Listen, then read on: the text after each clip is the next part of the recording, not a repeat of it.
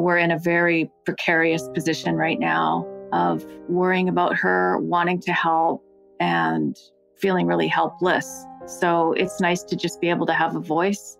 I feel like part of this challenge for me in particular as a sibling is not having a place to have a voice and to have support and talk about the impact and the trauma that it's had on me over all these years.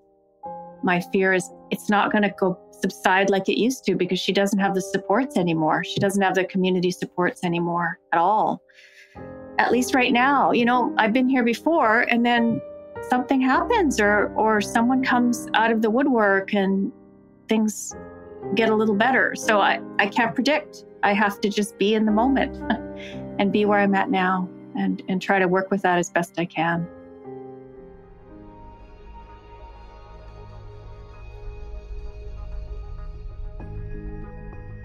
Since starting this podcast, I've spoken very openly to our guests about mental illness and the impact it can have on those living with schizophrenia and their family members.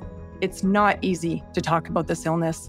And it's not easy to see what this illness can do to your beloved sister, your brother, your mom, your aunt, your uncle, emotionally, psychologically, and physically.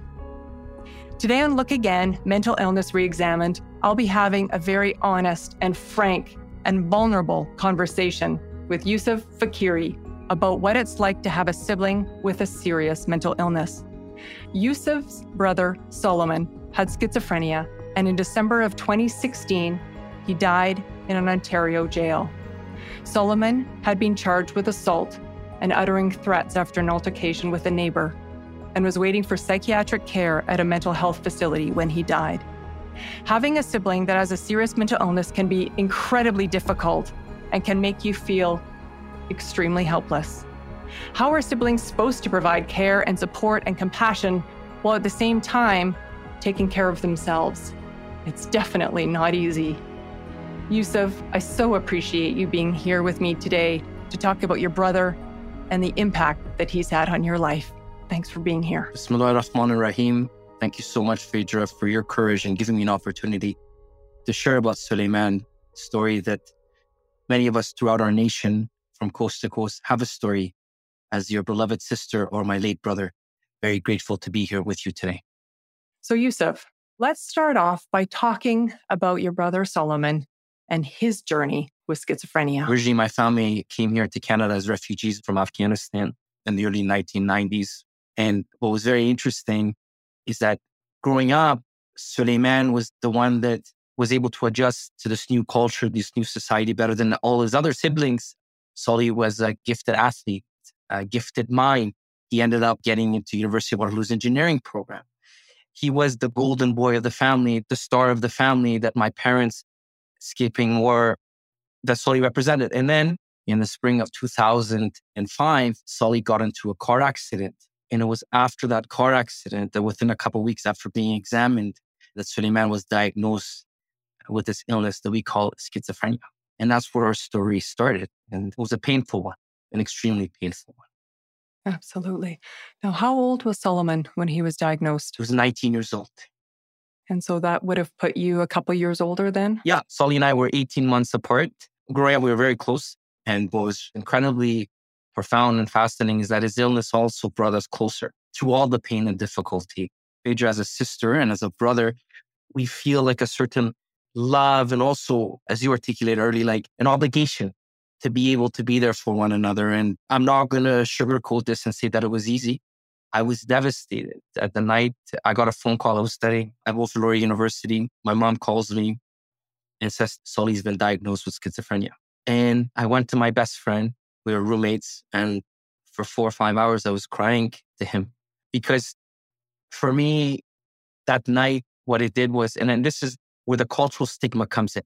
And in Sully's case, there's almost like a double or triple cultural stigma that, like, first within our general Canadian society, that stigma existed. And then there was within the Muslim community that my family comes from, there's that cultural stigma. And then also within the Afghan community, there's this cultural stigma. For me, in my head, there's a derogatory term in Persian that refers to people with mental illness as psychotic. Up. One of the first times I used that term he went upstairs And he got a glass filled with half of it was all of his medications. Like, you think I chose this illness, Yusuf? And so that in itself is me exhibiting the cultural stigma within the Afghan Muslim community. All too often within my cultural and religious communities is that the go-to is you hide these individuals from family or you don't talk about them. You erase the identity. Here I was selfishly thinking about, in many ways, my own self and my own family. Yusuf, please don't beat yourself up over as you said, thinking selfishly, that is not selfish. You were, we just don't know how to react. As we know, I also lost my sister to schizophrenia. And for the longest time, I didn't even acknowledge that I had a sister because it was just easier.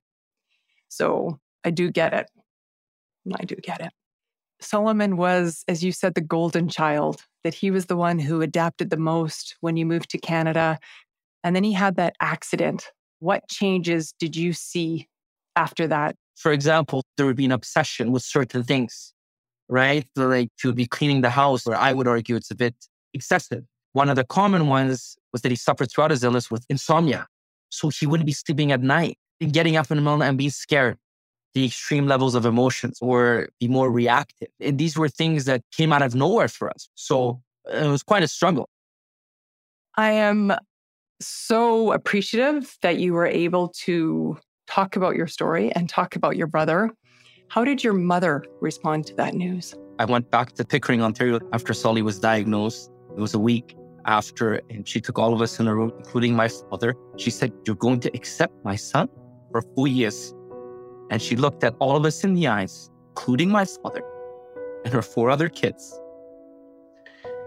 And you know, Phaedra, that was a turning point that forever changed our relationship on how we would deal with Sully. But because my mom created that space of dismantling that stigmatization, it didn't exist within our family. It was not a perfect relation, but what that did is that it set the tone because my mother was the matriarch. My mother was the woman who survived war, who lost siblings as a result of the war, but always remained resilient. And that comment flipped our own relationship with mental illness.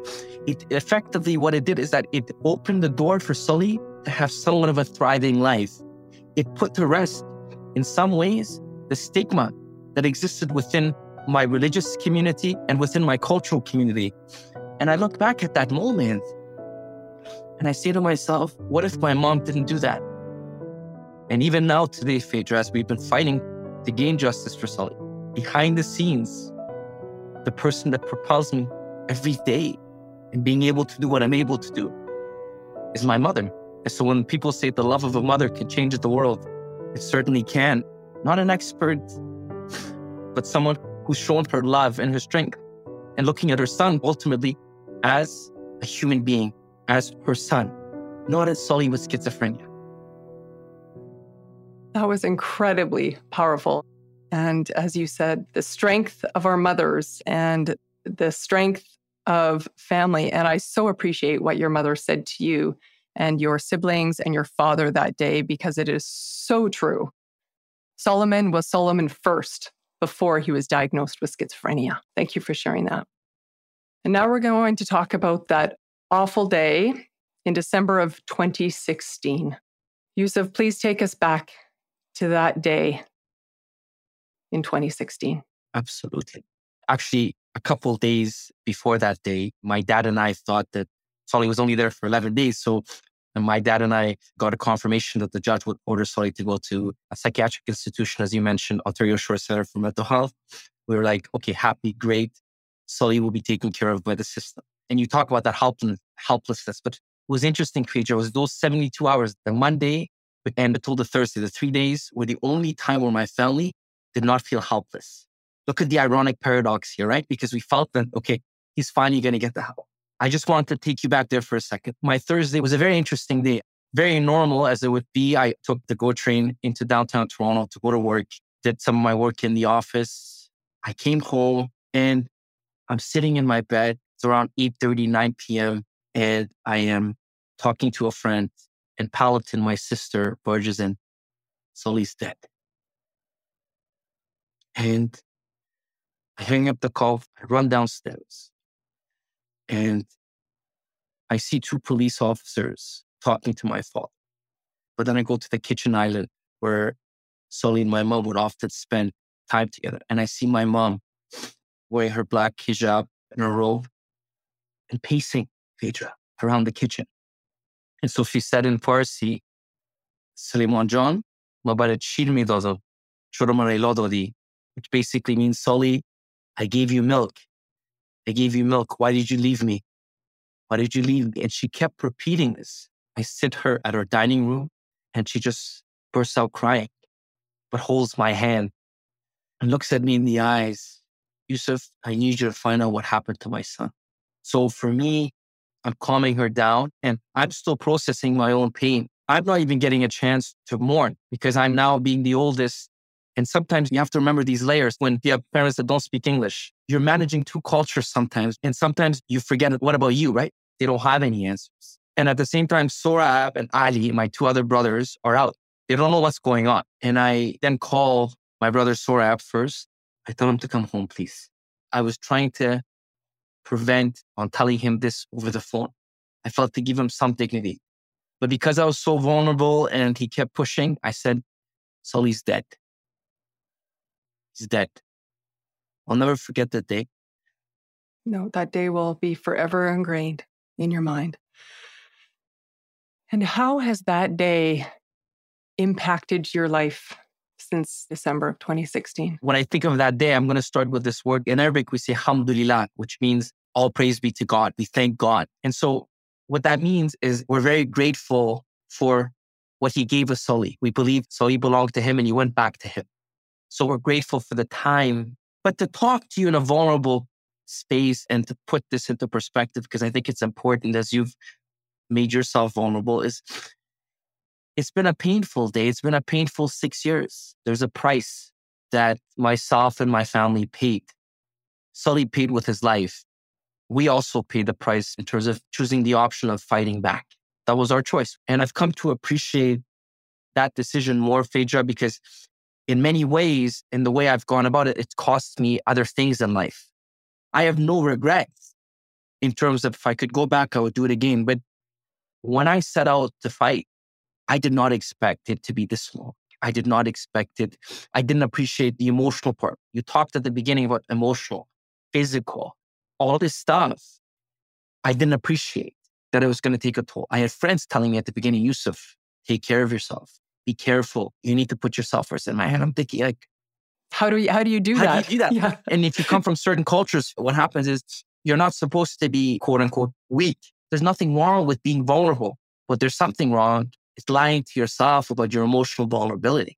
I made that mistake and I paid the price because what would happen oftentimes throughout these six years, I would come home and some nights that grief comes in. Sometimes that emotional pain comes in. And for me, because it was such a public fight, when you do media interviews, when you speak publicly, when you articulate it deep down the heart, it's very fragile. That fragility of that heart is taking a beating. I paid that price. And it's something that I'm still learning. And at times I ask myself, when is it time to move on? Or when is it time to say to yourself, the way you did is the best you could? And I remind myself that if I leave this earth today, if my time comes today, I can say with humble conviction that I truly did the best I could with the tools that I had. And for me, the proudest moment of all this, Phaedra, is that we did it in a dignified way. We didn't do it through anger or through reaction. We did it through the way that we want people with mental illness to be treated with respect, with honor, with a belief that their story matters, their voice matters. They need to be heard. I learned that from my mother, and Sully, in many ways, played that role. Whether it was giving tea to people as they came to our house, or whether it was him teaching my mom how to read, or teaching my brother Ali how to drive. This was uh all after his illness, Phaedra. We often make the mistake sometimes that when we hear of somebody, he's schizophrenic, she has a mental illness, that is that they're subhuman, that they're incapable. We need to shift those comments and to know that's Sully, that's Sandra, that's Yusuf. They have a story to tell. Their stories about who they are and their character, not what their mental illness is. That's only a part of them. And I know that you've been very public and you've done many media interviews. What keeps you going, Yusuf? Having that hope for one day, not just metaphorically, but literally, we build a garden of hope. And the many other Canadians that have suffered from mental illness that should be treated with dignity and honor, not with indignation, not with being humiliated, but with respect. That's what keeps me going. That's incredible. Thank you for sharing that. Thank you.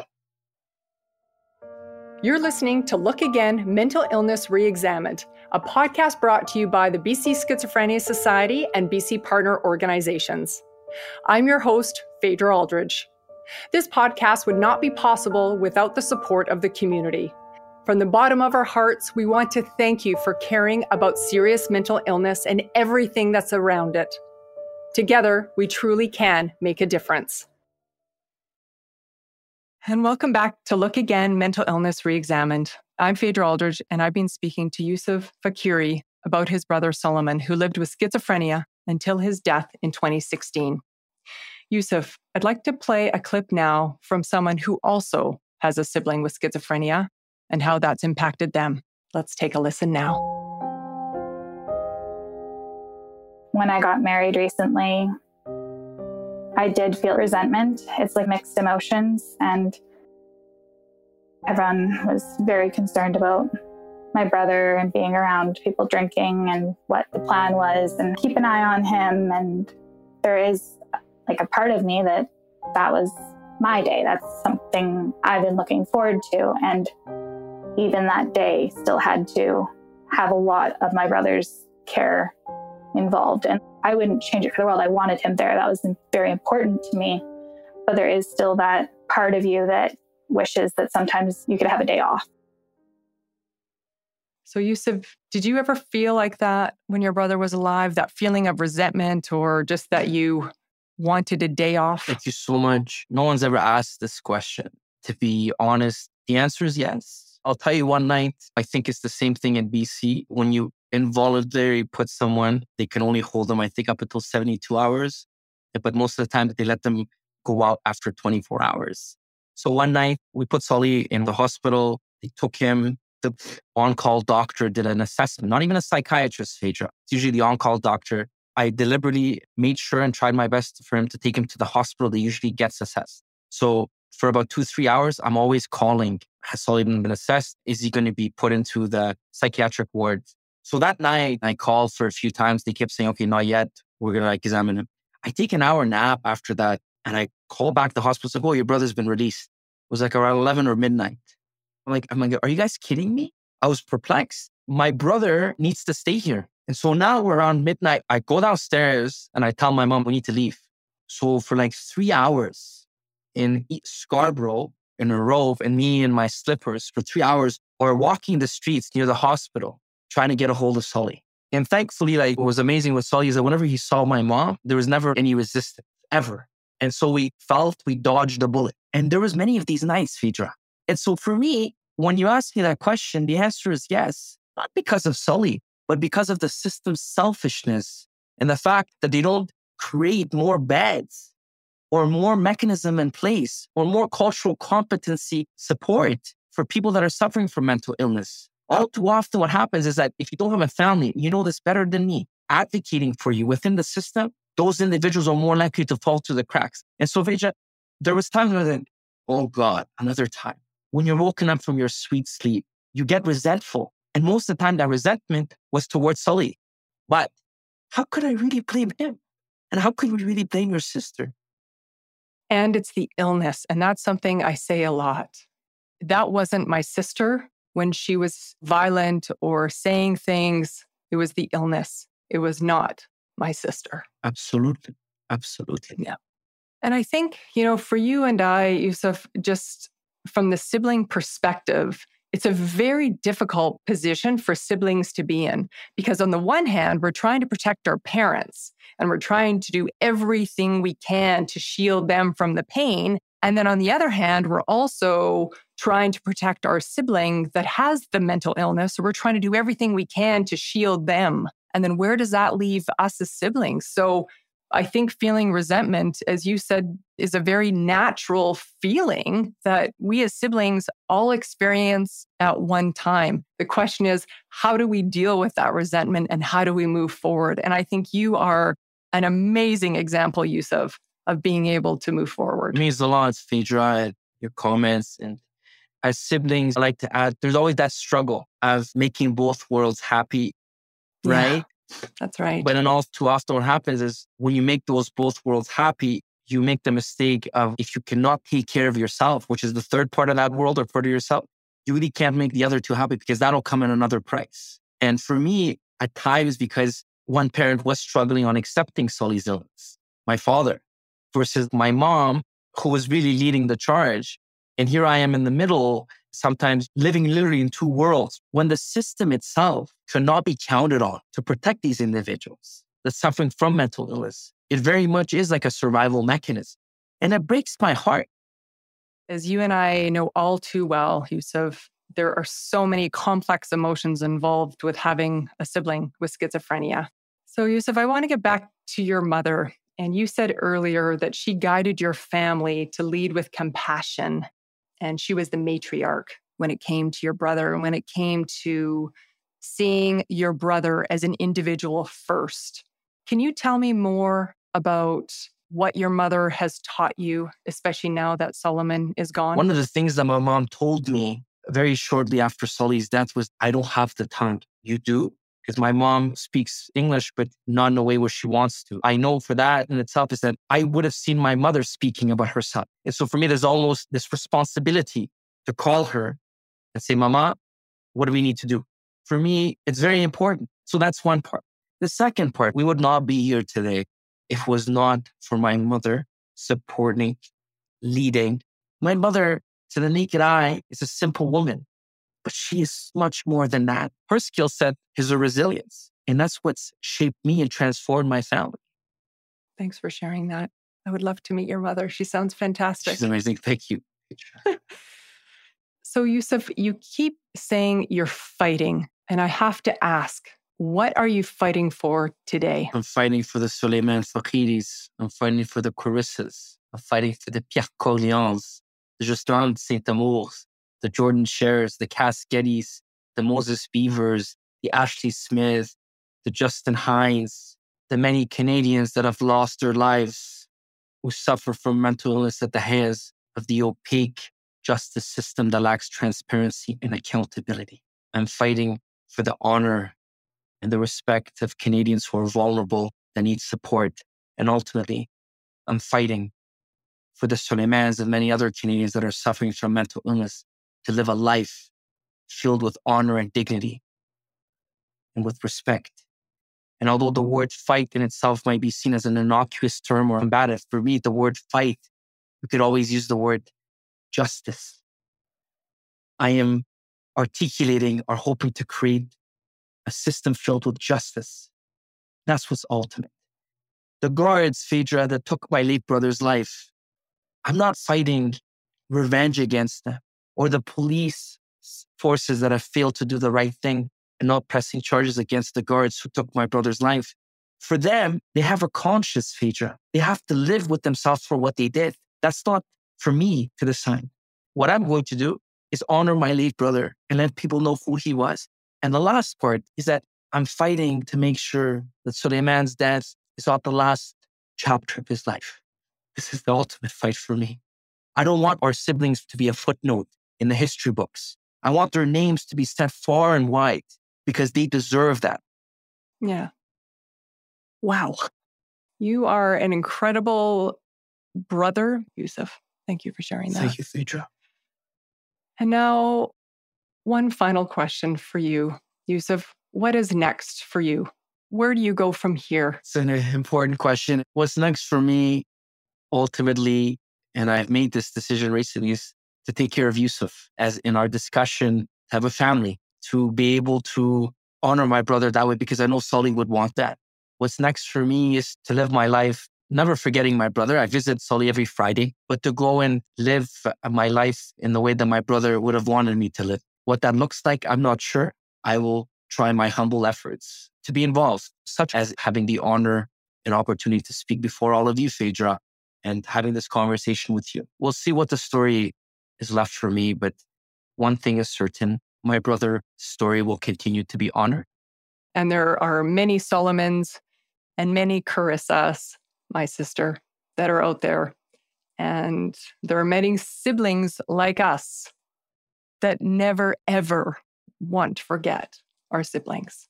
So thank you so much for joining me today in this very emotional and open conversation. I truly, truly enjoyed our conversation. And thank you for your openness, for your honesty, and for everything you have done and continue to do to shine the light on serious mental illness. Yusuf, thank you for being with me today. Thank you so much, Phaedra. May God bless you. May God bless everyone. And I certainly hope that the Carissas and the Suleimans around us, the future ones, will be living lives filled with dignity and honor. There are beautiful souls that need to be celebrated, respected, and ones whose legacies will live through us and through the work that we do. And their stories have not finished. So thank you. And I'm very appreciative of the time that you gave me today. And a huge thank you to your audience for joining us for this very powerful episode. Together, we can change the narrative around mental illnesses like schizophrenia and help end the many myths and stereotypes that still exist today. If you have any questions or any comments, tweet us at BC Schizophrenia. To get our latest episodes, be sure to hit follow on Apple Podcasts, Spotify, or anywhere you listen to podcasts. We hope you join us next episode. Thanks for listening. Talk to you soon. This podcast is brought to you by the BC Schizophrenia Society and the BC Partners for Mental Health and Substance Use Information. We're a group of nonprofit agencies providing good quality information to help individuals and families maintain or improve their mental well being. The BC Partners members are Anxiety Canada, BC Schizophrenia Society, Canadian Institute for Substance Use Research, Canadian Mental Health Association's BC Division, Family Smart, Jesse's Legacy, the North Shore Family Services Program, and Mood Disorders Association of BC, a branch of Lookout Housing and Health Society. The BC Partners are funded and stewarded by BC Mental Health and Substance Use Services, an agency of the Provincial Health Services Authority. For more information, visit heretohelp.bc.ca.